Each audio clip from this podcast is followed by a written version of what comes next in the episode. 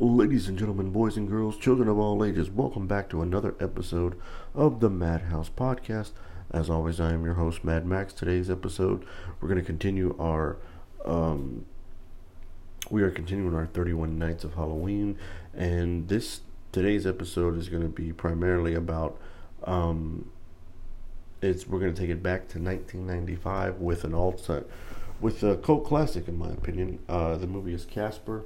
If you have not seen this movie, I don't know what you're doing with your life and things like that. The movie's directed by Brad Silberling, and the movie stars Bill Pullman, Christina Ricci, Eric Idle, and Cathy Moriarty. And this is probably one of the most iconic kid-friendly, horror films. I wouldn't call it a horror film, but when I think of kid Halloween movies that come out, around this time to watch with the kids and everything like that. Casper, Hocus Pocus, Addams Family, Nightmare Before Christmas, Halloween Town, movies like that come to mind. Because something about them is just so they're kid friendly enough for the kids, but they're also mature enough for the adults. It's like the best of both worlds. Like what Home Alone did for Christmas movies, feels like a kids movie, but it has that adult humor in it. There's something there to be had for everyone.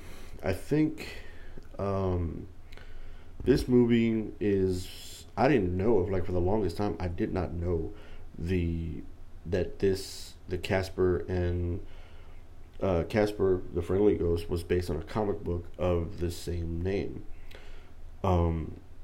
It was just, it was like mind-boggling to me. But however, this film spawned off a pretty good franchise. I wouldn't say pretty good. It was like a lackluster franchise, and this movie in particular follows the character of Bill Pullman's character, who plays Dr. James Harvey, who is a ghost therapist, so to speak.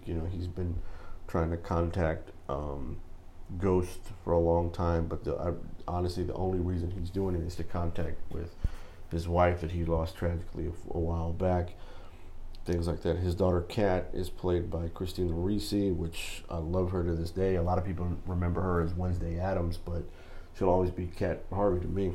So, and then we also have the characters of Christine Moriarty and Eric Idle and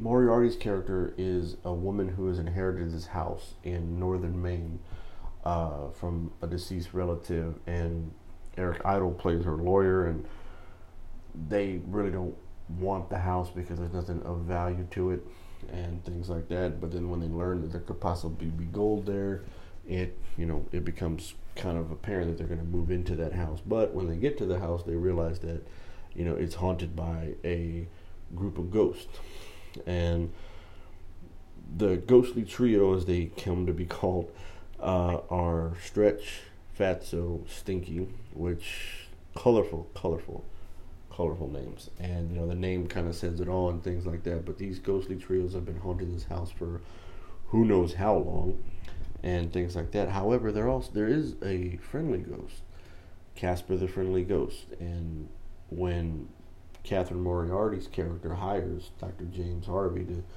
get rid of the ghost, she it becomes apparent that this is going to be the beginning of a pretty good friendship between Kat and Casper, which it really does kind of blossom into that. I think everything about this film is just, it's got everything you need for like a 90s Halloween movie. It's got the creepy stuff in there. It's got the kid stuff in there. It's got everything you would possibly need. It does tie into to the original Hocus Pocus and movies like that, where movies were just kind of kid friendly, but they were just mature enough for the adults to kind of get behind it and things like that. But everything about this film just screams 90s Halloween. You know what I mean? Like it falls into those films that I named earlier, and even like some of the television shows like Goosebumps, Are You Afraid of the Dark, Tales of the Crypt, you know, everything about the Halloween season and things like that kind of come into their own. I watched this movie with my two kids.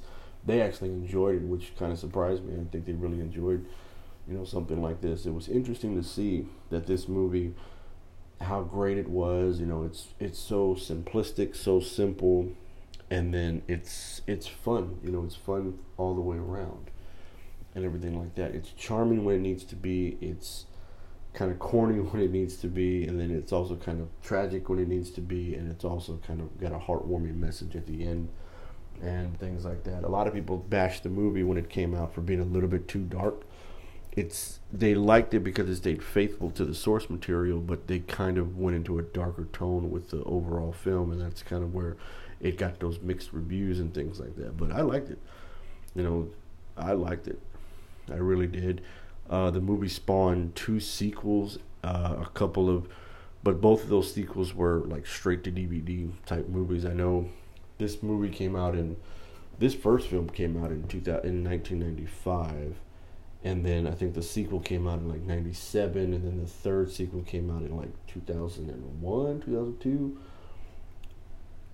I can't remember what it was. There's also a Christmas special with it. There was also an animated series with the character, and they kind of really tried to franchise the character after the success of the first film, but none of those other two films really had the same type of merit and enjoyment that they had that this first film had. Like, if you go back and watch, like, if you've ever seen, I know it's Casper, a Spirit at the Beginning, and then Casper Meets Wendy. You know, Casper Meets Wendy was a much more faithful adaptation of the comic book, because Wendy, the Good Witch, was a character introduced into the Casper the Friendly Ghost series and things like that. A lot of people skip over A Spirit at the Beginning, because all it really is just a glorified origin story on how Casper meets the ghostly trio, and then Casper Meets Wendy.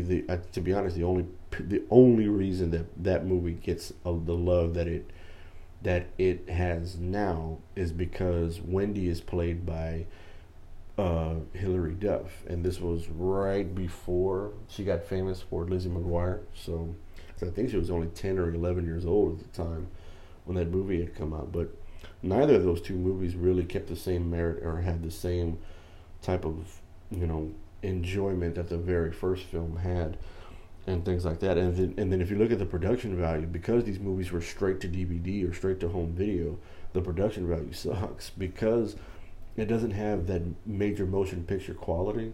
You know, the animation is bad, you know, on both films. You know, despite what they say about Casper Meets Wendy, it's still a bad film.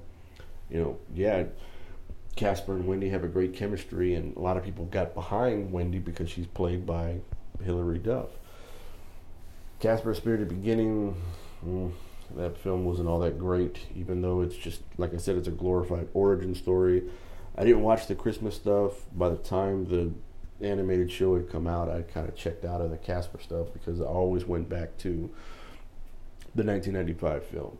You know, at the time, I think the only movie I'd ever seen Bill Pullman in at that time was Independence Day, and that was it. And then Christina Ricci, same thing. You know, I had watched the Addams Family like later on as I got older. I watched the two Addams Family films, and then she went on to be in movies like Cursed and the Speed Racer film, which that movie gets a lot of hate, and I don't understand why. But then again, that's neither here nor there. I don't want to get into that. But this movie Casper, man, if you have not seen this movie in a while, or like if you're a '90s kid like I am and grew up watching those, you know, those cheesy Halloween movies that they came out with in the 90s, you know, you're definitely like this one. Like, Hocus Pocus 2 had just come out, like, last weekend. And, you know, I consider Casper in the same realm of the original Hocus Pocus, or the first Hocus Pocus, and things like that. Like, those are the movies that you can watch, sit down and watch with your kids, with the family, and kind of get into that spooky season. There's tons and tons of family-friendly Christmas movies and things like that, but there's not that many family-friendly Halloween movies that really stand the test of time. And I think I named them all already that really have stood the test of times and that have real merit to it. like I think Casper is severely underrated, fairly unappreciated by the kids of the 90s and things like that. But if you have a chance to go back and watch this movie, definitely go back and watch it. I really think it's worth the time. If you have kids, definitely watch it with them. I watched it with my kids. My kids actually enjoyed it. It's worth a revisit. You know what I mean? It kind of makes me think that, I believe it's on Peacock. Yeah, the streaming service that it's on is Peacock. It kind of makes me wish that a lot more, kid-friendly Halloween movies. I got to stop saying horror because they don't make kid-friendly horror movies, but kid-friendly Halloween films need to kind of have a resurgence, but with this type of, it can be done. Like, if Hocus Pocus 2 can be done with the same merit just put in this 2022 filter, then I don't see how hard it can be to make another one and things like that. But other than that, this is a really good movie. I liked it from beginning to end. It's got the charm and wits and all the entertainment for every single member of the family can enjoy and things like that. And what a perfect time to actually get into the spooky season. You know what I mean? But then again, that's going to go ahead and do it for today's episode. Be sure to like the episode.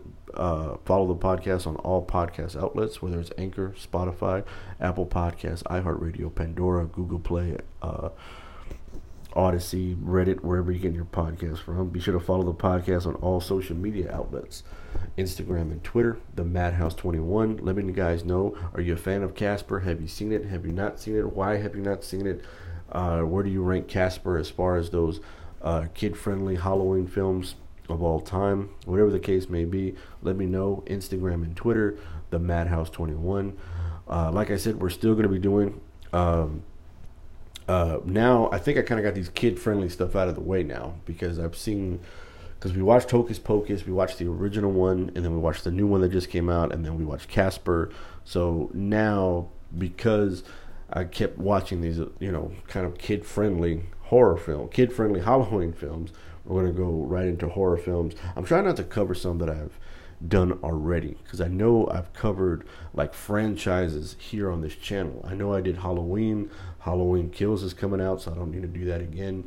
I did the Conjuring universe, I did the Saw franchise, I did the Scream series, I did all those already. So we're trying to stray away from some of those other ones and things like that. So we will be looking into